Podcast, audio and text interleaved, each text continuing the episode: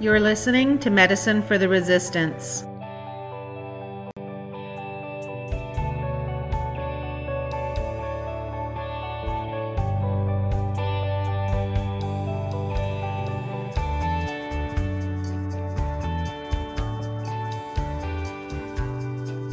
We're here with uh, Dr. Paulette Steeves um, and Josh Manitowabi made a remark that the Anishinaabe word Giiwedin um, contains the idea of going home. And that what it was referring to was the glaciers, that the glaciers were going home. Um, and this is knowledge that's contained within elders. And he gave me, you know, reference to a couple of books where elders are, are you know, talk about this. Um, and the Cree have a similar word. Um, I think it's Giweden rather than with the G. And I was just so captured by this idea that our language contained knowledge, not only of the glaciers, but the fact that they hadn't always been there. And then I encountered somebody was talking uh, on Twitter was talking about about Paulette's book, Dr. Steeves' Indigenous Paleolithic of the Western Hemisphere. Um, kind of expands on that hugely on Indigenous presence not just 5,000 years ago or 10,000 years ago, but like in your dissertation, you go like it's uh, more than a hundred thousand years ago. We have I been love it so much for an extremely long time. And I was just like, when I saw that this book existed, I was like, this needs to be in my home. and I rewrote part of the beginning of my book based on it. I was like, okay, I need to get this book into my book because it is a story of beginnings, right? I don't focus on that, mm-hmm. but creation stories ground us. They mm-hmm. say so much about what we believe about ourselves.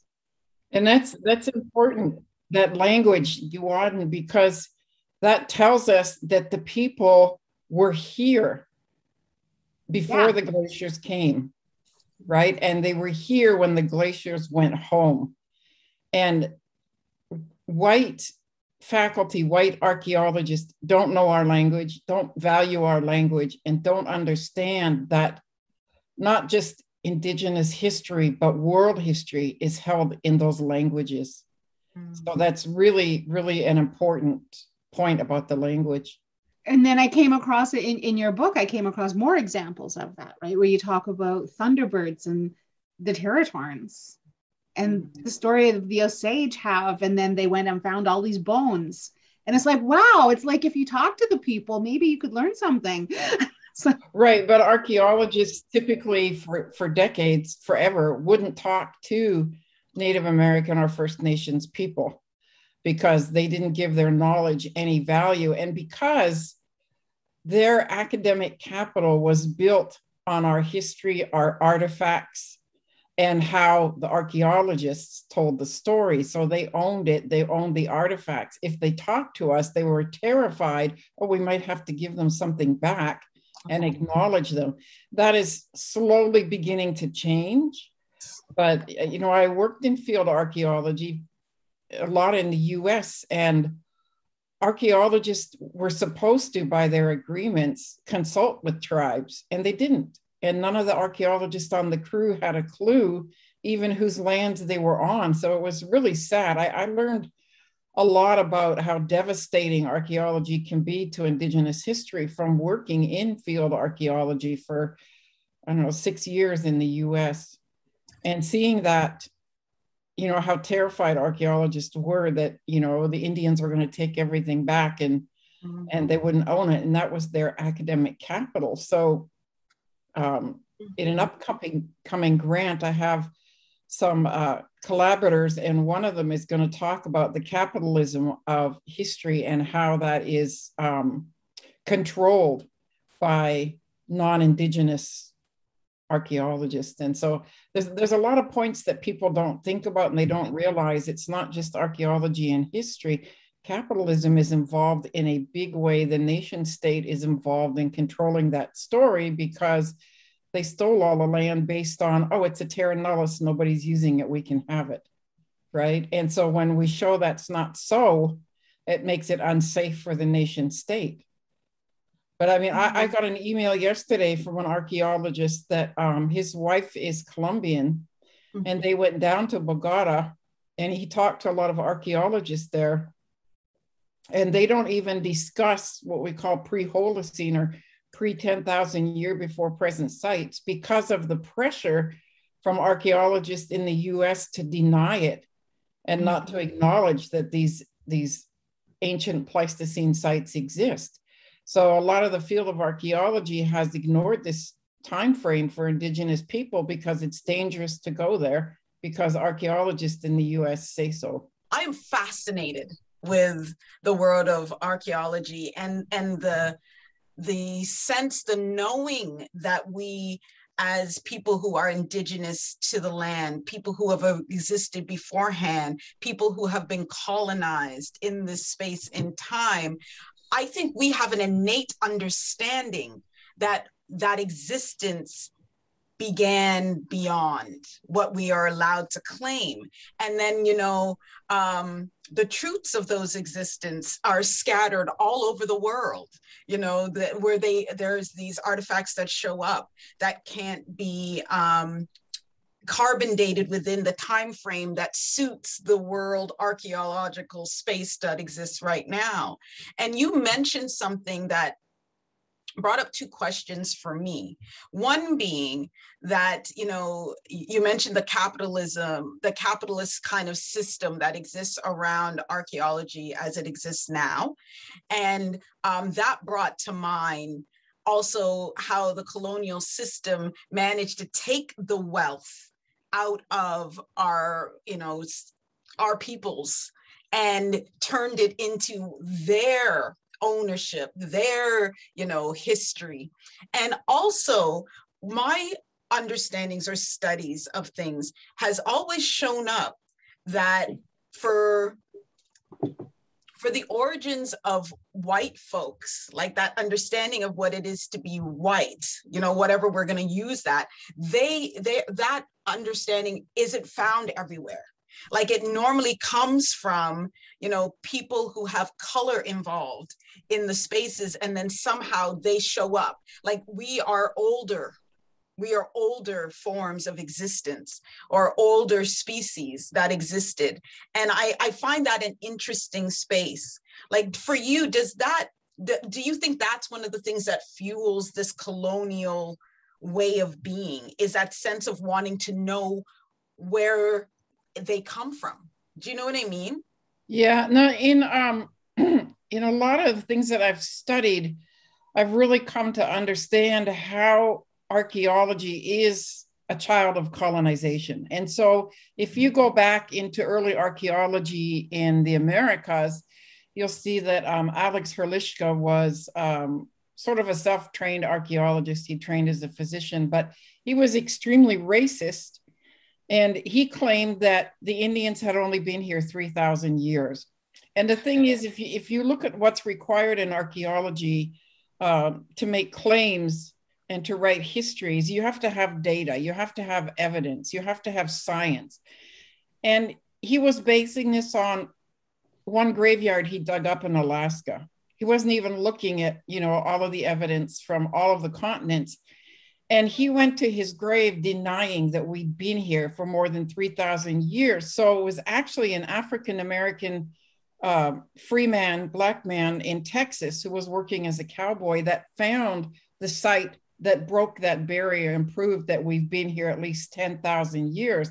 He found this site with these huge bones and realized they had to be extinct animals mm-hmm. because they were way too big. And he told his story, and his story got to um, Jesse Figgins at the Denver Museum of Nature and Science. And in 1927, he went out and started excavating this area in Texas and actually found what they call a Clovis point in the ribs of an extinct bison and um, he had to fight for a few years and have people come and see it. Nobody would believe him because everyone believed Alex Hrdlicka, right? This white old white guy who was racist. And eventually that was accepted. And they're like, okay, so the Indians have been here at least 10,000 years, right? But it's been stuck there since the 19, late 1920s. And all this evidence has surfaced. Our, our ancestors left us their stories in the land to tell us of their time here. They left it on the rocks with rock art. They, they've held it in their oral traditions. Archaeologists have traditionally ignored all of that, but since I've started publishing and writing, more are listening. Mm-hmm. and and they're stepping out of that box. So there there's a huge fear in archaeology. It's it's been said that if you talk about sites or publish on sites that are older than than 11 or 12,000 years that's academic suicide mm-hmm. right the violence that violence against archaeologists that found older sites that's not scientific that's not academic that's racist Mm-hmm. Could you tell us some of the stories? Tell us what what uh, what the ancestors know and what was left in the rock art. Oh, there's there's so much in the rock art; it's immense. So I just had my students uh, complete a database of rock art sites whose location was known and made public, and we have, I think, over 2,000 sites. There's another 1,500 uh, that are held within another database, and their their locations are public, so I won't publish on those. But what that tells us is that you know th- those rock art sites are like mnemonic pegs. So I, have heard that uh, one person worked with elders in the Yukon, and they wouldn't tell certain stories, but if you took them back to a rock or a certain area, they would sit down and start telling the story because the rock held that story, mm-hmm. right? So they have an amazing, amazing, uh, very rich oral tradition of history. And when you hear, like, they have words in their language that mean the glaciers went home, you know they were here then. And that's anywhere from 8,000 to 12,000 years ago. So you know that people have been here for such a long time archaeology sites, um, they left stone tools, they left bone tools, they left their history of butchering mammals, they left botanical plants and medicines.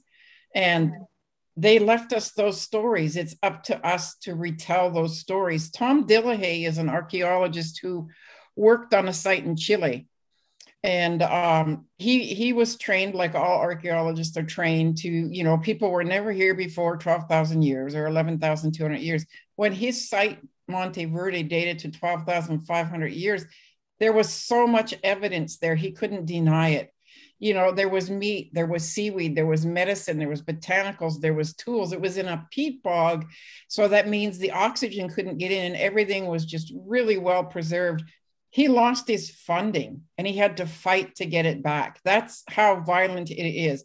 So nobody would believe him. They hadn't been to the site or, you know, experienced his data, but they just said, oh, no, you're wrong because people haven't been here. And he had to fight for years to get that site accepted. Now he has another area close to there that dates to over 30,000 years. But he, you know, he had, he lost all of his funding and he had to fight to get it back. And that's not right. We're supposed to be archaeologists, we're supposed to study the history of humans, right? We're not supposed to deny it and say it doesn't exist before we even look. But that is the case for the Americas, unfortunately. And I, I, I, I'm, um, I'm really like hearing this because I also know that that seems to have been something that happened even when we study Africa and um, my understandings of you know how they've carbon dated you know the sphinx. There's been arguments in and around that the sphinx has existed for far longer than the 5000 years um, that they've dated it at, give or take. You know what I mean? That some people believe it's actually 25,000 years old, depending on how you've carbon dated it. And I'm so curious to understand, you know, you, you mentioned it being archaeology, uh, archaeological suicide. Um, why? What do you think is that, that, you know, rigid buffer that has hit that space? Why? Racism so, so you look at it, the nation state controls history. And so whoever controls the past controls the present, right? So if we are very infantile in time compared to global human history, we are the babies, right? And so we're not evolved, we're not anything. We're dehumanized. So Vine Deloria Jr. talked about this, and Vine Deloria Jr. has a quote, and it was something like, you know, until we are equated with human history on a global scale in, in ancient time, we will not have full humanity. So he knew that there were oral traditions and stories and evidence of being here much earlier. And he knew that, like, the first archaeologist like Alex Hrdlicka said we'd only been here 3,000 years. So we're newcomers. So if, if you look in a lot of uh, archaeological textbooks or you hear archaeologists talk, they talk about the indigenous people of the Americas being Asians from Asia, right? So totally disenfranchise us from our identity of being indigenous to the Americas. Pardon me, Asia did not exist, neither did an Asian culture 10 or 12,000 years ago. We are not Asians from Asia. We are indigenous to these continents, and we have been for a very long time. But they teach, they, they, they preach and teach this worldview that disenfranchises us from the land. Why? They all live on the land that the colonizing government stole, mm-hmm. you know, through a genocide, an intentional genocide of putting, they, they put rewards on Indian scalps. You'll get 50 bucks for a woman and 500 for a chief. Those were law. So people were intentionally killing Indians. If people thought that Indians were human, you know, and it had been an established, you know, advanced culture, they wouldn't have been out there shooting them for 50 bucks. So, so this started back, you know, when America started the dehumanization and linking us to nature, not to culture mm-hmm. right? And it's taken over a hundred years for people to realize, oh, they did have very advanced cultures. They have some of the earliest areas of agriculture. They have more indigenous languages in the Americas than the whole rest of the world put together, right? That really all humanizes us. And archae- a few archaeologists have spoken out and said that, you know, archaeologists understand the importance of the past to people mm-hmm. and the importance of human, you know, um, history to humanizing people in a certain area. So our history was built in colonization to dehumanize us, and we're rewriting that history. And that's important because that frames people's worldviews. And when you push back against that and you inform their worldviews and you give them all this new knowledge, they're going to see us different, right? They're going to vote different. Policies are going to be different. Land claims are going to be different. We're still in a place where we're very dehumanized and we're starting to reclaim that and make it public. And people are just starting to understand it. It's like all these settler people are scratching their heads, going, Really? Holy, I, I didn't know that, right? Like people don't know. And so they just believe what they're taught. But one of the first things I teach students is to think critically Mm-hmm. I mean, don't believe what's in that book. Study it, find out for yourself. You have the skill to do that, to become informed, and you see people and events in an entirely different way. Mm-hmm. Oh, eh, your book, you make a couple of, uh, of interesting points that I, have been, I mean, you talk about evidence is not found because it's not looked for, um, you know, because they've got a particular story, you know, that they want to tell and, and, you know and we talk about different peoples being you know asiatic or caucasoid or whatever and it, and these are modern you know these are modern racial categories people who existed yeah. 12,000 years ago 30,000 years ago 40,000 years ago they weren't any of those things we're taking contemporary ideas and imposing them like when we talk about how humanity started in africa africa didn't exist 100,000 right. years ago. Africa is a very recent invention that has a lot of colonial baggage attached to it you know and, and you, you look at kind of I, I remember going to the royal ontario museum in toronto and you see you know that poster of the evolution of mankind and that start he starts dark and hunched over and turns white you know at the very end it becomes white there's this term called agnotology, which is the intentional teaching of ignorance and the hiding of facts and data, mm-hmm. right? Mm-hmm. So, US and, and Canadian education is based on agnotology. It's not so much what you're taught, it's what you're not taught, mm-hmm. right? So, I ask all my classes this where did humans begin? Africa. Okay. And what did humans evolve from? Well, primates. And where did hum- where did primates evolve? Africa. No. The earliest primates in the world are from Wyoming, right? Mm. 47% of the earliest proto primates are from Wyoming and Saskatchewan. So if primates, as Nova has a little video that shows, are our earliest ancestors, where did everybody first evolve? North America. North America. Hello. People aren't taught that. I have a book chapter out there on that also. And that's really a great example of how agnotology is used. They don't teach students that the earliest primates are from the Americas, mm. right? And hmm. that's intentional because that would make North America important. Imagine if people thought that it that that everybody evolved from the earliest primates from North America, right? Could we say we have been here forever? Yes. Hello, of course and it's scientific data to show it. So mm-hmm.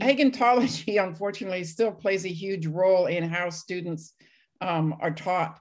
And mm-hmm. so does mm-hmm. racism and bias. I, I, had to teach from one textbook um, as a graduate student. You know, we help teach the professor's class. And um, the textbook was talking about what is an artifact. And these two authors said, well, an artifact can be a beautiful 20,000 year old spear point from France or it could be an indistinguishable flake some weary Indian chucked out in a Mississippi cornfield 1500 years ago. So, what kind of worldview are you framing? Beautiful ancient things come from Europe, but some weary Indian chucked out an indistinguishable flake. Why would you mm-hmm. even say that? You weren't here 15,000 years ago. I didn't know he was tired. right. right. And so I, I critique that book every chance I get. And I brought it up to the professor and I said, Do you understand how dehumanizing and wrong this is? He was really embarrassed because he hadn't realized how bad that was. And he'd been using that textbook for a while. Right. So, mm-hmm. first year students, this is mm-hmm. what they're taught. Right. Well, and then that becomes foundational to how they how they think their and, perspective. Exactly. I mean, Alexis Shotwell does some really nice writing in her book, Knowing Otherwise, about our implicit knowledge, you know, things that we know, but we don't articulate, you know, like the way our hands know how to do things. We don't have to think yeah. through how, you know, how to do stuff. Our hands just know what to do. And, you know, we feel and, and, you know, and, and we have, we just know some things and that's it's this kind of stuff that that forms the basis of that that you know you don't nobody has to tell them that indigenous people are you know backwards and you know less than and all of that they just know it's it. normalized yeah. yeah it's a normalized violence against indigenous people and that plays into how people frame and vote for and create policies for land claims for clean water for human rights right for funding for schooling for everything you know and so people mm-hmm. just normalize that we're worth less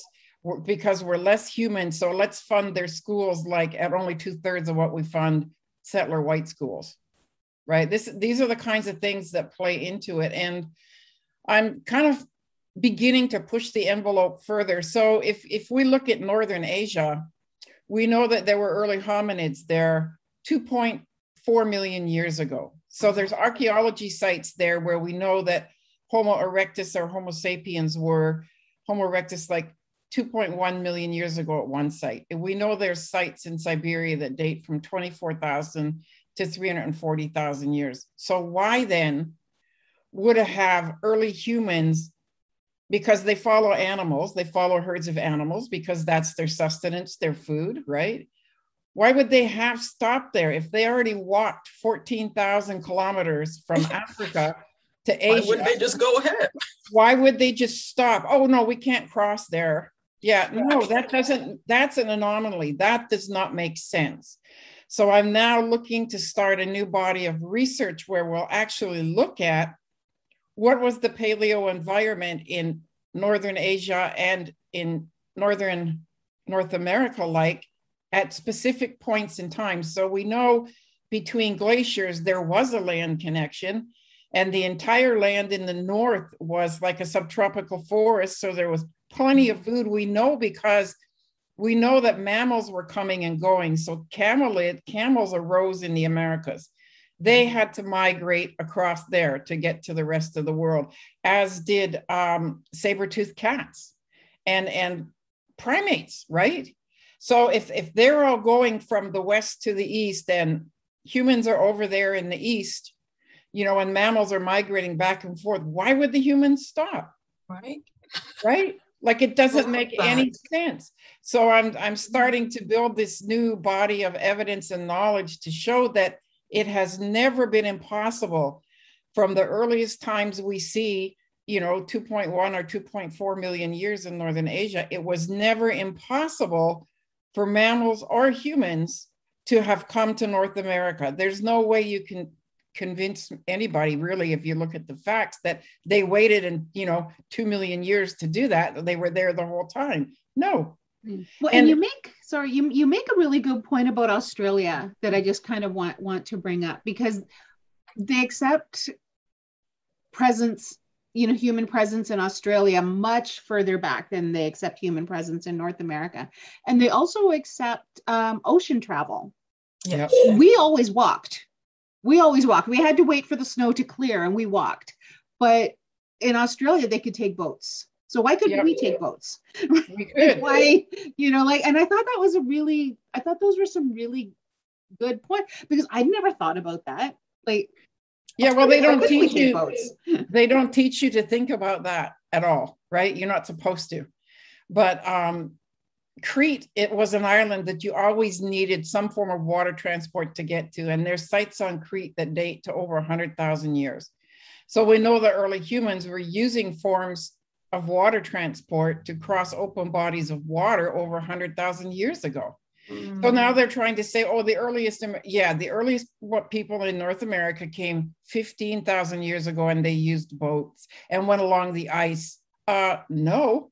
Mm-hmm you know, we have points in um, Eastern Canada, one that was dredged up from the um, continental shelf that dates to over 22,000 years that are exactly the same as points found in the area we know today as France that date to that same time. And people are like, oh no, that's impossible. Why?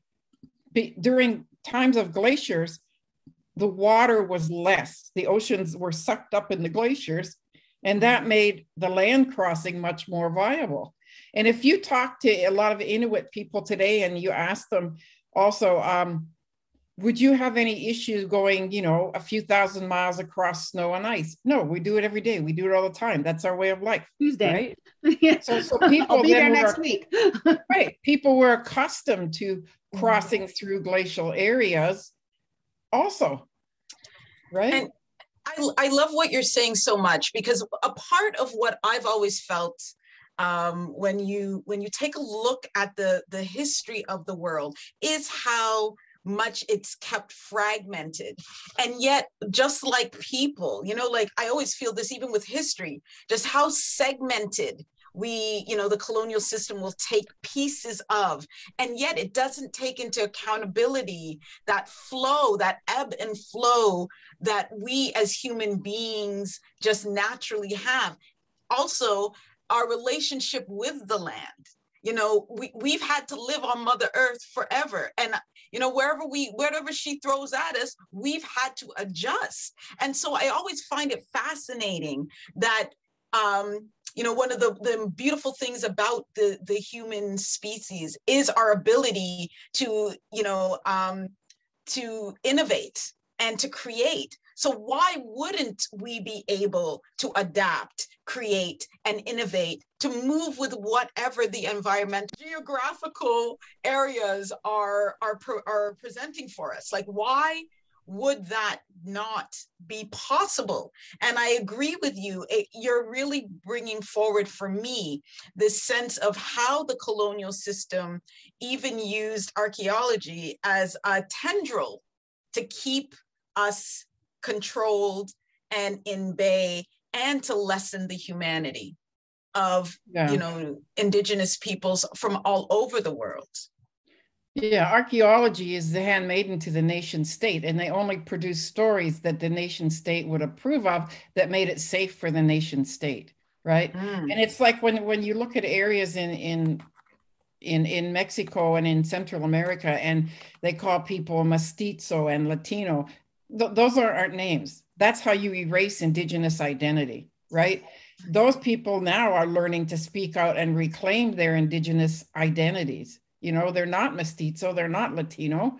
Their, their indigenous communities had names, had identities, but the nation state and archaeologists assisted them in, in this erase as many indigenous identities as they can. If you read a lot of archaeological stories, oh, the people disappeared, or oh, there was a huge community, there were thousands, oh, they mysteriously disappeared. Oh, people don't mysteriously disappear, they move, right? They migrate. Hello. So Tell we went, where they went. We, like, we we traveled in the American Southwest a number of years ago. We went to uh, Mesa Verde beautiful site. We were we'd gone to go look at the cliff dwellings, and our guide was a Navajo Ute um, mm-hmm. man. And you know, and he's showing us around, and he's showing us this one cliff dwelling, and he says, you know, the people lived here a thousand, you know, a thousand years ago, and uh, you know, and he's going on about how they vanished, and it was so mysterious, and everybody's just really soaking this up, right? This great mystery of where did these people go, this yeah. civilization that just vanished. And then he breaks character and says, Have you ever been to Detroit? People move. yeah. I did a I did an article on Mesa Verde and got to go there and, and experience it. And yeah, people move. Floods come, droughts happen, people pick up and move. They don't mysteriously disappear, but that's how archaeologists erase us. And so what one of one of the kind of unspoken goals of archaeology is to cleave connections between ancient sites and ancient people and contemporary people, right? So they won't let anybody reclaim human remains older than 2000 or 2500 years because you can't prove they're yours. Well, you know what, as an undergraduate, uh, uh, uh, the Quapaw tribe came and asked me if I could help them. So they were trying to reclaim over 500 ancestors from their very well known uh, towns, Quapaw towns that were along the western side of the Mississippi River, right? So archaeologists know these are Quapaw towns. They know the remains came from that area, but they were using a, a loophole in the Native American Graves Repatriation Act to not return those remains to the Quapaw. And there were a lot of elders that were maybe in their last years, and they would just be in tears when I met with them. They really wanted to rebury their ancestors. So I was only an undergraduate student. We didn't have a DNA lab there, but when they asked me, I realized we could do this. And I got one of the top DNA labs in the US to work with me and we extracted a quapaw DNA from an el- a couple of elders. So we had something to match to those ancient remains. Mm. When I announced that I was successful in getting modern quapaw DNA, the museums pretty much immediately gave the 500 ancestors back to the quapaw. And two weeks after that results, they were reburied. So the museums and universities knew that these human remains were Quapaw, and they knew they'd be really embarrassed if I brought it out and proved that they were withholding them, you know, and I showed that they were linked through DNA. So one thing I learned from that is that we can use those tools, those scientific tools to support communities, right? And that was kind of a turning point. I was headed for med school, and that was a turning point that headed me to archaeology instead. And mm. Thank you for sharing that. I, I think that's so um, important and riveting because I know that um, the African continents, many of the countries in Africa are starting to, you know, knock on some of those museum doors uh, and are claiming back their ancient artifacts as well. And it's been so interesting to hear, like the Smithsonian, for example, uh, my understanding is they have thousands and thousands of um, stolen you know goods merchandise art artifacts you know ancient tribal you know um, heirlooms that they have taken and they're just sitting in boxes in a warehouse somewhere. And uh, what came to mind even is the remains of um, you know Sarah, Sarah Baartman, the Hottentot Venus, mm-hmm. that African woman who they had encapsulated all of her um, human remains, and it took them was it 19 uh, it was in the 90s, I think, before they actually returned her back to her native land. And so, once again, I did not realize there. Could you explain a little bit? You caught me there. Uh, explain a little bit about this this um, you know loophole legislation that exists where any you can't claim remains that are 2500 years older then could you can you speak a little bit about that? So you have a lot of um, archaeologists who are very vested in those policies. And so it's it's there there's a there's a law in the states came in in 1990 i think called nagpra native american graves and repatriation act. So that required archaeologists museums to create lists of everything they own including the smithsonian all these museums everything right? And to to put make those lists public so that if indigenous communities wanted to reclaim human remains or affiliated uh, spiritual artifacts, they could start that process. So as soon as that law came in, a lot of archaeologists and museums started looking for loopholes to deny that, right? So, like I said, that was capital. They were sitting on millions and millions and millions of dollars of capital that got thousands and thousands and thousands of archaeologists their degrees, mm-hmm. right? And they did not want to give it back oh my God, there was some hateful, hateful talk going on in the Society for American Archaeology. Mm-hmm. Right. And they were supposed to have this done within, I think it was 10 years. And, you know, we're, we're, a couple decades past when they were supposed to have it done and and there's a lot of them are still denying returning artifacts and and ceremonial sacred artifacts and human remains because that's their capital so tribes pushed for that law. We wouldn't have that law if a lot of tribes hadn't pushed for it. And an example of how they treated us differently, there was um, a road being built in an area of the northeastern United States, and they hit a bunch of burials. They hit a, a historic burial site. And they took all the remains from that. the settler remains and the African American remains were reburied in a new cemetery. The Native Americans were sent to a museum and that really, really angered some Native Americans. And they began to push for laws so that our, our ancestors, our artifacts, our remains were treated the same as everybody else's. So there is that law in place. It does have loopholes that people try to use. And um, communities like the Quapaw said, you know what?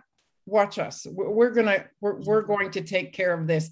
And then they came and found me. I was only an undergrad student at the time. I had to quickly learn a lot. I had to apply for a grant for an honors thesis, but we were successful in doing that. And I got to work with the Quapaw Nagpra office for two years. So I got a lot of training in that area, seeing what they faced. And I ended up having to be the mediator in meetings between the museums and the tribe because there was so much um, aggression coming from from the museums, right? Mm. There was another um, highway that was built in California that found a bunch of bones. The, oh, every um, highway they build there finds well, the, bones. The ones that uh, was it? The, there were mastodon bones, I think, placing that's, human activity. The, Can you um, talk a little bit about that? That's the Cerutti site. Yes. It, it was called the Highway 54 site. So in in California, Highway 5 goes up the coast and Highway 15 goes up the interior and it goes around the coastal mountains. And just north of San Diego, they wanted to join those two highways. They wanted to make a connector highway. So when they cleared that, it wasn't that long. I don't know, was it 15 or 20 miles? I forget. It, it wasn't that long of a highway, but they found over uh, 114 archaeological sites. And one of the sites they found, um, they hit this big mammoth tusk and it was standing straight up and down. So the archaeologists had them stop the specialist came in and started looking at this area and they said, these bones are not disarticulated like they should be. So if this mammoth had died, his bones would have kind of be scattered here and there, but they weren't. There was two femur heads over here. There was a tusk vertically straight up and down on the ground. There were signs of what we call spiral fracturing. So mammoth bone is so big that even a, an ancient short-faced bear couldn't bite it and break it, right? Mm-hmm the only way to break a mammoth femur would have been to take a big boulder and smash it. So we know that early people liked the marrow. They liked the bone for making tools, and the marrow was highly nutritious, right? So we know that there is a body of science that shows how people broke the bone. And that bone, when it's broken by humans, um, fractures spirally. And we can tell by looking at the bone if it was broken when the animal was alive or when he just died or if it was broken later. So is it a green break when he, you know, when he's living, or is it a later break? So um, Dr. Steve Holen, who was the head uh, archaeologist at the Denver Museum of Nature and Science, he retired. I actually got to do my field work with him on Pleistocene sites in the Great Plains. So I worked on mammoth sites with camelid bone, rhinoceros bone, like just amazing, amazing sites. So Dr. Holen and another team of scientists that you know, a huge team of scientists, they knew that if they claimed that this site was a human site, and they thought at the time it was over 200,000 years old, that they'd be just laughed out of the business. They'd just be slaughtered.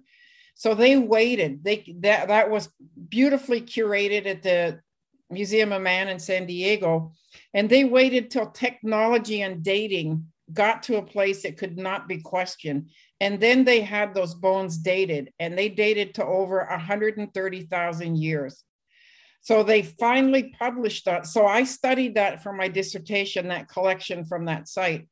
They published on this in 2017, and there was immediate firestorm of ridicule immediately. But they were absolutely convinced this was human workmanship on this bone. The site was not in an area where the, the, water didn't put those boulders or bones there. It was not in a water, a, what we call a fluvial area. Um, some archaeologists have supported them. So that's like, in that area, we have some other sites. Louis Leakey, who was the famous paleontologist from Africa. Right, mm-hmm. found a lot of the earliest humans. The man knows what he's doing when he's looking at stone tools and bones. He came in and worked on the Calico site just north of that area in Southern California.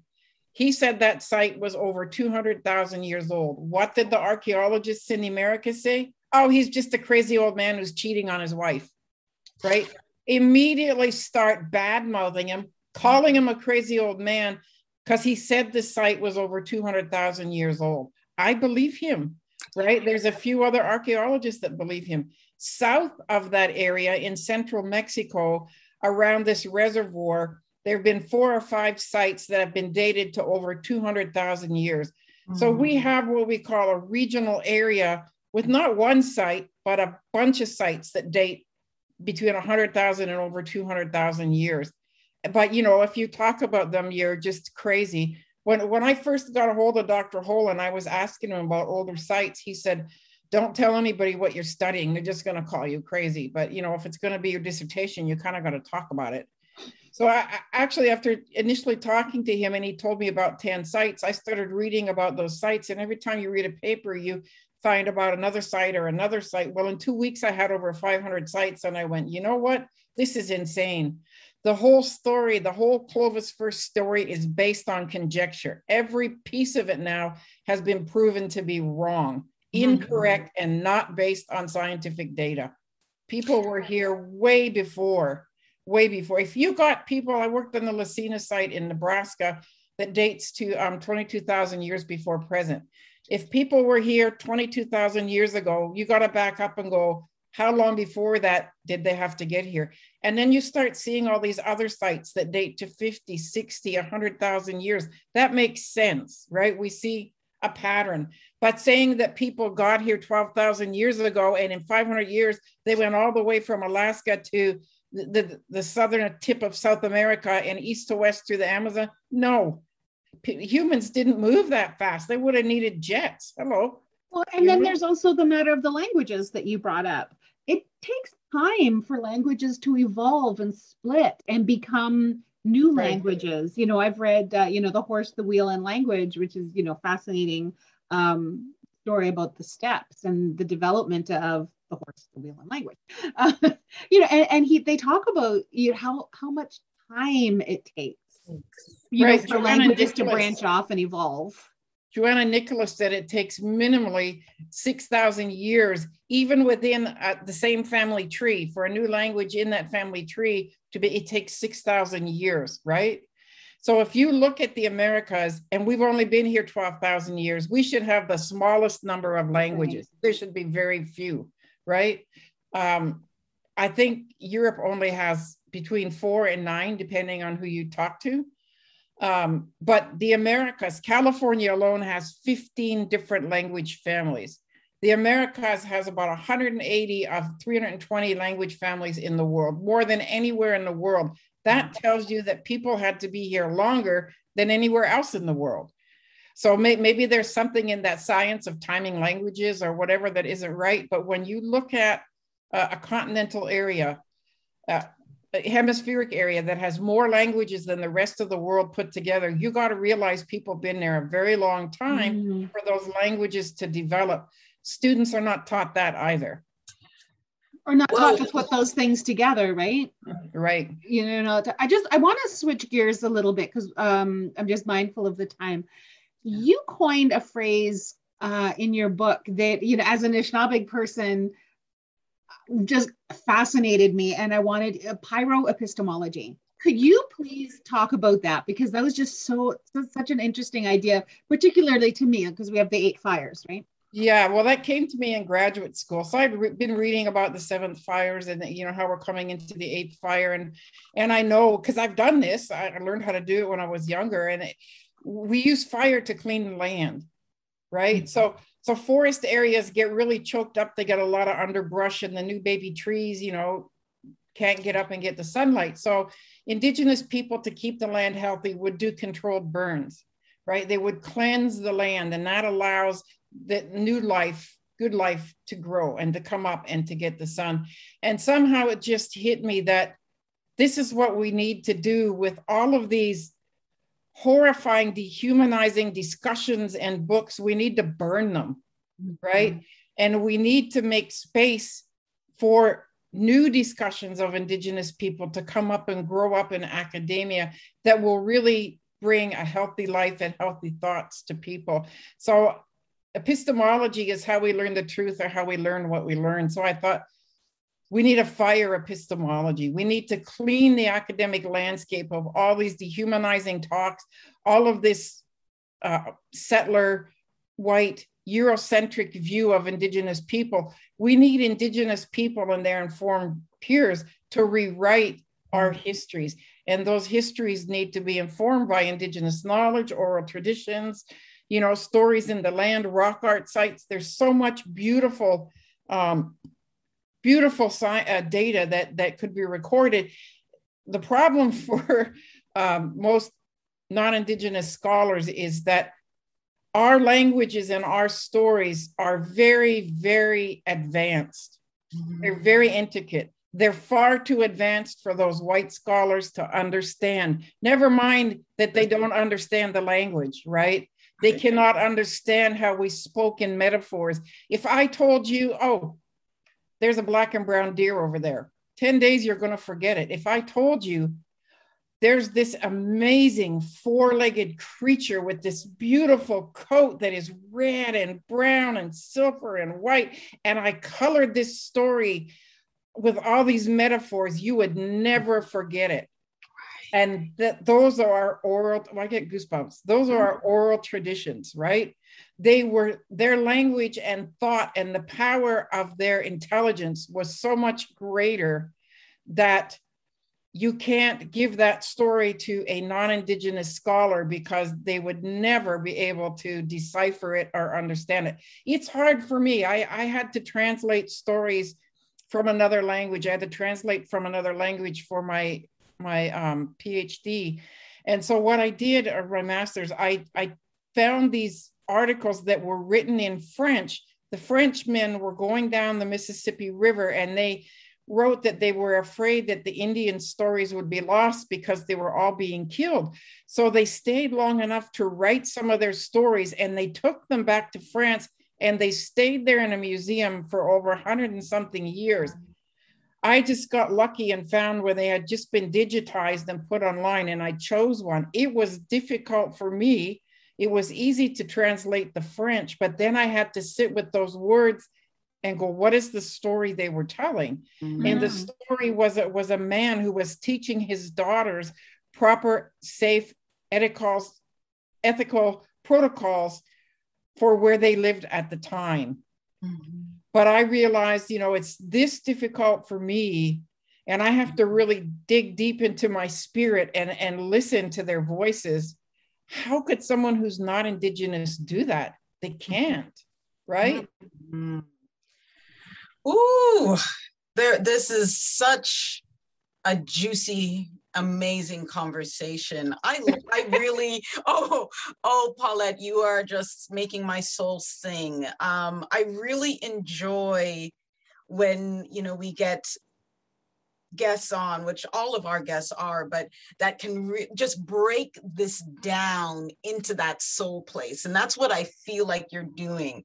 When you are are telling us and giving us this knowledge it's it's literally about shattering the fabric of what we have created uh, or what the colonial system has said we must be and so are you finding that it's starting to, to you know are the cracks real? Are we eh, are you beginning to chip away and and feeling that ripple effect? The chips are getting the chunks are getting a little bit bigger.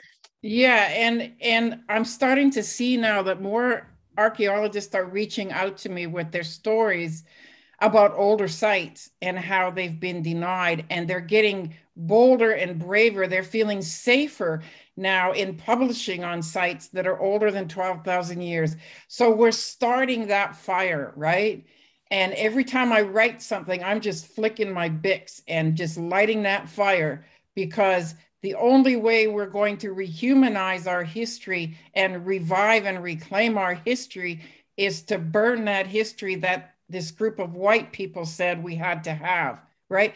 And, and that begs the question who has the right to tell history? Who owns the right to tell the story for someone else? Nobody. The mm. people who own that history have the right to tell their history, and they don't have to tell it in the way that you say, right? And, you know, people that know me were really afraid. Dr. Holen was terrified for the critique I'd face when my book came out. There hasn't been one peep of critique. Not one. Really? I have gotten really good uh, feedback. Uh, archaeologists like Ruth Gruhn, she actually worked in the field for decades and she did publish on older sites. She got a hold of me through a friend uh, last week so that she can make sure she attends my seminar with the Peabody tomorrow. Right? Mm. Archaeologists are now talking. I've gotten emails that people are just thanking me for telling the truth um, because it makes the field a safer place for them right? Mm. um, i'm sure there will come a point when some really angry archaeologists who who actually you see them at conferences and you bring the subject up and they get screaming and shaking. They get really angry you know mm. and i'm mm. just like what's your issue? This is what we do. we're, we're archaeologists right? But when it comes to the americas they want that to stay in a box. If you look at the rest of the world human history in the last 20 years has completely changed because of the work that people are doing because te- technology supports it.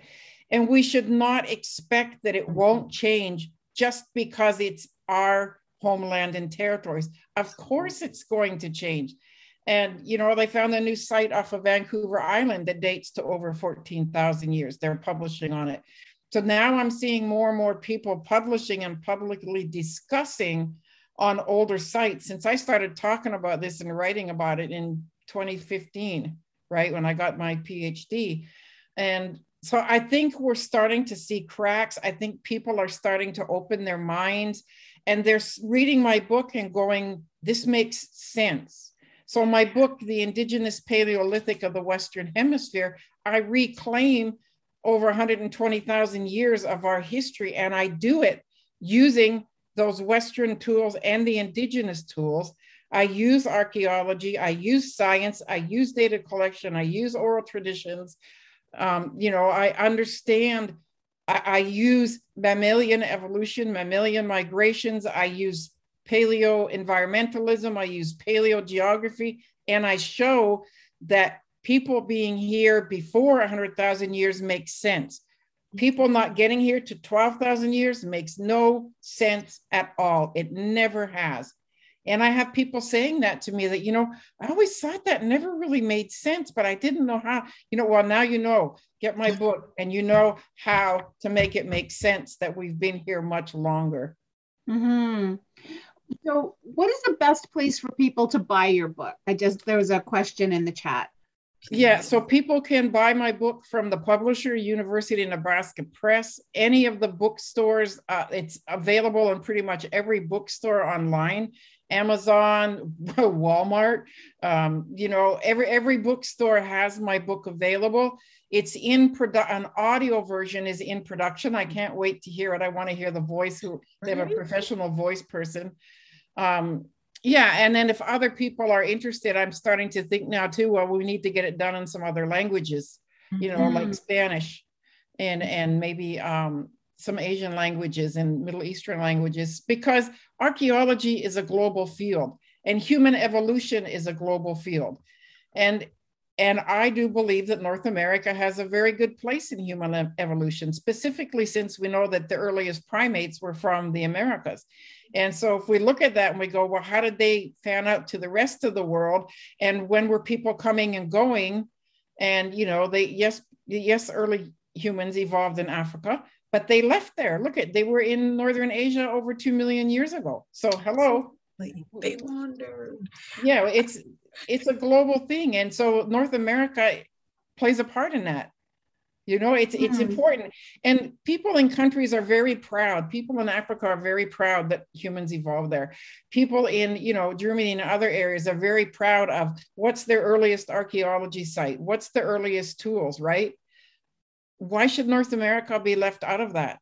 Because we do have a history based on indigenous knowledge and archaeological knowledge that goes back over probably 200,000 years at least, if not earlier. People haven't looked for it. They weren't supposed to look for it. It was very dangerous to look for it. It was dangerous to discuss it. The few people that did left some very valuable clues for me that a lot of early sites were very, very deep and so I'm starting to think now where would we look for early sites? Where have they previously been found? There was a, a skull cap found in South America that had heavy, heavy brow ridges that looked really like a Neanderthal brow ridges would look, right? Mm-hmm. Of course, that disappeared, but not before there were pictures and a discussion of it published. So, really? Do you know so when that was? When was that uh, published? Do you know how long? Oh, it was a long, long time ago. Time ago. Okay. A long, long time ago. Yeah, it wasn't recent. So we need to look at, you know, gather all that evidence, gather all those pieces, and start relooking at those sites with an open mind, with a very open mind as, as to the science and the data, and not with this constraint that a bunch of old white archaeologists in the Americas put that is not even supported by any data or science.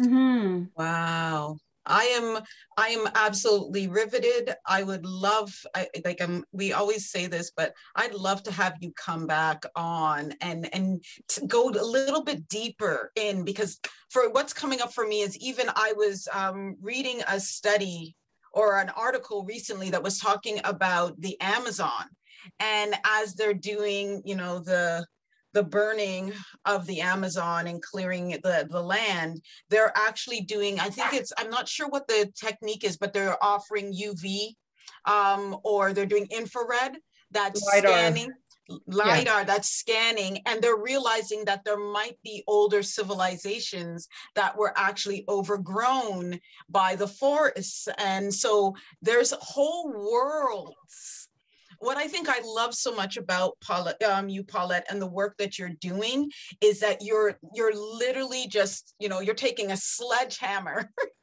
to this idea of the history of the world, and I believe it's anchoring for those of us who have been so displaced in this story. It gives us an opportunity to reclaim this truth to to recreate i loved when you said you know who decides who creates history. I i think that is such a powerful thing because what you're doing is allowing us this truth to question what we've been told as the narrative and decide what pieces of it we're going to choose if any at all. And I think it's so important that we continue these conversations, that we keep the digging, the digging going, that we offer ourselves these spaces of truth. I'm I'm just so impressed with what you've done. You're, and you know, the more the more people that will discuss it and realize the absurdity that people were only here 12,000 years ago, the more we open up the possibilities. So to do work, to do archaeological work, you need funding.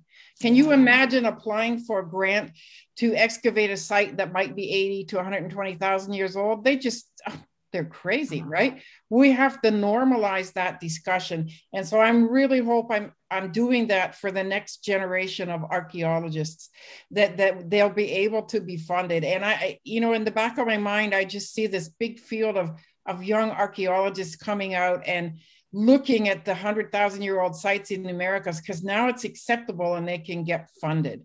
Mm-hmm. And so we, we, really need to n- normalize this discussion and to show how absurd that that the archaeological story of people, Clovis first people, that's another thing, right? They said the Clovis first people, right? So so I found a book. If you look in a in a in a library and you find cultural books, you got the Choctaw, the Chickasaw, the Cherokee, the Clovis people the Clovis people were never a people except in the wildest imagination of the archaeological mind. There is nowhere in the world a cultural group the size of a hemisphere. Cultural groups are small, so they mm-hmm. so they frame that also to erase the diversity of indi- early indigenous people, right? So there's so much that we need to normalize. But, but I like what you said, and I kind of think I'm like I'm like the bull in the china shop of archaeology, and I'm just kicking the hell out of that. I love it. Oh and, yes. And, and I particularly like even the title of your book, The Indigenous Paleolithic of the Western Hemisphere, because that's something that we have talked about quite a bit on, on this podcast is the way the word indigenous is used, particularly in Canada, to refer very specifically to this place. Indigenous people uh, live in North America. Um, yeah. But that's not true. Well, that was an intentional um, bit of humor on my part. So oh. us, us, us Indians, we have a way of silently kind of getting back in a humorous way at other people. So when I was a grad student, I had this great title, um, Decolonizing um, Indigenous History. Um, and I talked about it and I used it in papers. And a professor, before I graduated, used that title for her all white scholar book, right? And I'm like, well, there goes my title. And so I thought about it for a while, and you know, there's always been a denial that that there ever was an indigenous Paleolithic. So that's their big. Oh, it never existed. never existed. So I'm like, how do I poke those guys? How do I poke those people that deny it? I call it the indigenous Paleolithic mm. of the Western Hemisphere. So paleo is not our word. That's not how we recognize our history. But I needed to have, you know, I wanted to have a strong title that really pushed back Mm-hmm. Against that racism that there was never an indigenous paleolithic. And i'm like watch me. I, indigenous paleolithic. That, that's my humor. I like that. Watch me. angry old, angry old archaeologists I, that deny it. I enjoy you, you so much, right? I enjoy you so much, Paulette. You are just exactly what we what we talk about on this show. Mm. It is that reclamation you have stood up in your way and just created true medicine. Like this is true mm. medicine that feeds the soul of, I think, I, I, indigenous people absolutely but as somebody who's an ally as a person of color who's also you know can can understand this idea of the displacement you fed my soul as well because I know that as I followed, um, you know, Black archaeologists and same ideas, they're saying the exact same thing, and our voices have not been able to shine through and be heard. So to hear that you have managed to, you know, be the bull in the china shop and you're definitely breaking some teacups Yeah. They ain't getting to sip tea at this one. I think it is fabulous. And I really love that we got a chance to have this conversation. And let me tell you, I just bought your book as we've been speaking. it, it, it is um, definitely going to be here. I, I can't wait to read it. Absolutely. Well, it is it is medicine to reclaim your history, right? Yes. And reclaim your right to rewrite and retell your history and to tell the truth. That is a part of healing and reconciliation. So, briefly, I'll tell you I, I met with an elder in 1988 in Lillooet, British Columbia, where I grew up, Leonard Sampson, and I was going through a very difficult time separating single parent, three kids, blah, blah, blah. And he said, This is training. He said, The elders have talked about you, and we understand that you have a job to do in the future that's going to be really, really hard, a lot harder than this. Well, at the time, I was a single parent, three kids, greater education, 26 cents at a truck. What could possibly be harder? I had no clue. But his words went to my heart, and I never forgot what he said. And coming close to my graduation, I realized, oh my God, this is what he meant. I just have to rewrite world history. Okay, I got this. right? But he said, Creator raised me for this from the time I was born. And that's a whole nother story. But he was right. I'm fiercely independent. I didn't know any other way as a child. That was how I survived. And that was how I had to be in grad school because I faced a lot of racism. People tried to push me out in so many ways. Professors, students, I faced a lot of more aggressive racism in grad school than I faced anywhere in my life. I had to be fiercely independent and strong and think for myself. And so you know, my elder was right. And they knew, they knew I had this job to do. And they were right. It was much harder, but I got it done. And it's not done. Now I'm going past the, the 130,000 years and saying, why couldn't we have been here just as long as people were in Northern Asia? Yes, yes. Right? I love it. Mm. I love it that you are a force to be reckoned with. Oh, and oh, i'm here for i right? I'm here for all of it. Um mm-hmm. definitely i'm glad that you got a chance to tell us about your book. Uh tell us where they can find you anybody who wants to because i also need to definitely be following yeah. you. People can look me up paulette steeves. Um, i'm on facebook. I have a research website online. I'm on twitter um, you can find me at Algoma University, paulette.steeves at algomau.ca. You can email me. Uh, my book, The Indigenous Paleolithic of the Western Hemisphere, is in all online bookstores. And so I'm starting to get more of a, I'm trying to keep up to having a social media presence. like I'm in a few places, but I'm so busy with writing and, and doing everything else, and I still have to teach. I am a Canada Research Chair. That's a very kind of prestigious position here in Canada where I get a huge chunk of funding for five years and I only have to teach two courses a year. That gives me more time for writing and research. Um, so I, like I say, I'm starting to work on that second piece of this. And uh, I have three, four book chapters that will be coming out next year and two the following year. One, one um, on Vine Deloria Jr. So that's probably the nicest comment I've gotten from a uh, someone who read my book, uh, uh, another archaeologist, and an indigenous archaeologist who said I, I write in the vein of Vine Deloria Jr. And I was mm. just like, oh, my life is made. I can finish now. that's amazing.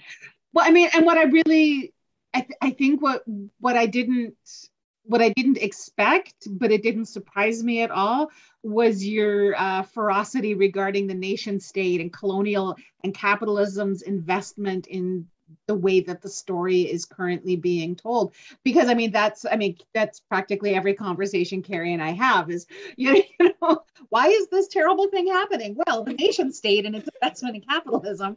Yeah it took a long time to pull that together but there's a lot of really good published discussions within um, archaeologists from Latin America, South America, and other ones that are more open minded um, that realize the politics of the past and how it plays into the present yes. and how it disenfranchises, um, you know, indigenous people. They, they take all of our artifacts and they put them in a museum and they remove them from their cultural place and their cultural stories and they give them new stories that are safe for the nation state. Oh, look what we found because they disappeared. Uh, hello, we're right over here. Hello. Yeah. Right? Oh, we didn't take care of them. They're keeping them. Yeah, we didn't take care of them, them so that they can take care of them for us, keep them safe. Yes, because we don't know how to do that, right? Yeah. Yeah. oh my God. It's Just, yeah, anyway. I pulled a lot of, uh, you know, I, I owe a debt to a lot of really good scholars that have discussed that and talked about that, and um, and it's really important for students and people to understand that that kind of control has been over us forever, and yes. we need to reclaim our right to tell our own stories in our own way, and you know, be able to have them. Thank thank you to the University of Nebraska Press. They they asked me for this book like almost immediately when they heard about my research and my dissertation and they waited a long time there's a lot of data and because mm. it was might face severe scrutiny and critique i had to be so careful that there was no mistakes anywhere and uh, you know i finally just sat down and said uh, the indigenous way is to tell a story so i'm going to start telling this story mm. and uh, and it took me from uh, 2015 till this year to do that. So. Mm. Well, I am so glad that it came across my Twitter feed, and then really surprised when I went looking for you that you were already following me. So, so yeah, so I'm so glad that it came across my Twitter feed. We've got a couple of more really neat conversations in this vein coming up. Um, we're going to be talking with uh, Dr. Keolu Fox. We're actually we're taking a break uh, next week. We're not going to be here. I'm out of town. Um, but then, so, but then the week after, we're going to be talking with Dr. Keolu Fox about how the land is our ancestor. He's a genomic researcher. Um, so it's going to touch on some of the things that you brought up regarding uh, genomics and our and our place here. And then we've got uh, Dr. Deondre Smiles, who's going to be talking with us about Indigenous geographies. So again, you know, some of this, uh, you, you know, kind of pulling yeah. forward some of the things that you talked about more um, into our present. So this is kind of a really neat trilogy yeah, I just Deondre as a collaborator on, on some research I'm doing because he's a, a, sort of just graduated in a junior faculty and I've met him before. And, you know, with the genetics, the geneticists say that, you know, oh, we're all Asians and we're related to Asian. They have less than one tenth of 1% yes. of the data that would say what, you know, who, who we really are and how we're all related. They can't even say that. Yeah. Right. I called the Max Planck lab and I I emailed a guy and, and I said, is it still, do they still have less than one tenth of 1%? He's yes. They don't have the data. So they can't make those stupid crazy no, claims. No. So yeah. So pretty oh. excited oh, to talk with Dr. Yeah. Fox because he's bringing a, a different, a different, uh, a, a, much different way of talking about and thinking about genomics. So I have to listen you. to that. Yeah. yes, I was gonna say, what a delicious space, guys, for yeah, you guys to tune yeah. in as we turn history, anatomy, uh, you know, you name it, we're going to be turning it on its head. Yeah. And I'm here for all of it. I hope you all will be too. Yeah. Paulette, so much. Wow. What a good conversation. Well, thank you for having me. Thank oh yeah, I really would love for us to maybe get everybody back on. Wouldn't it be interesting to a have panel? Like a, would be fun. Would having yeah. all having all three of you at the same time. Well, that would be fun. that's what I'm thinking. That would be maybe awesome. something to think about for the new, something to plan for the new year. Get our January going. wow, what a good start to the new year that would be. Right? Wouldn't that be amazing? All right, just put y'all three in a room and see what happens. Right. Right. So thank you guys so much. Thank you for listening. Uh, we did have some people in the chat, so that was fun today. Um, anyway, we'll talk to you guys later. All right, thanks. Bye bye. You can find Medicine for the Resistance on Facebook also find us on our Substack, medicinefortheresistance.substack.com, where you'll be able to listen to episodes and read transcripts. You can also support the podcast and so much more by going to patreon.com slash pay your rent. You can follow Patty on Twitter at G-I-N-D-A-A-N-I-S and at daanis.ca, D-A-A-N-I-S.ca. Follow Kerry at K-E-R-R-Y-O-S-C-I-T-Y, that's Curiosity, and find her online at kerrygoring.com. Our theme is fearless.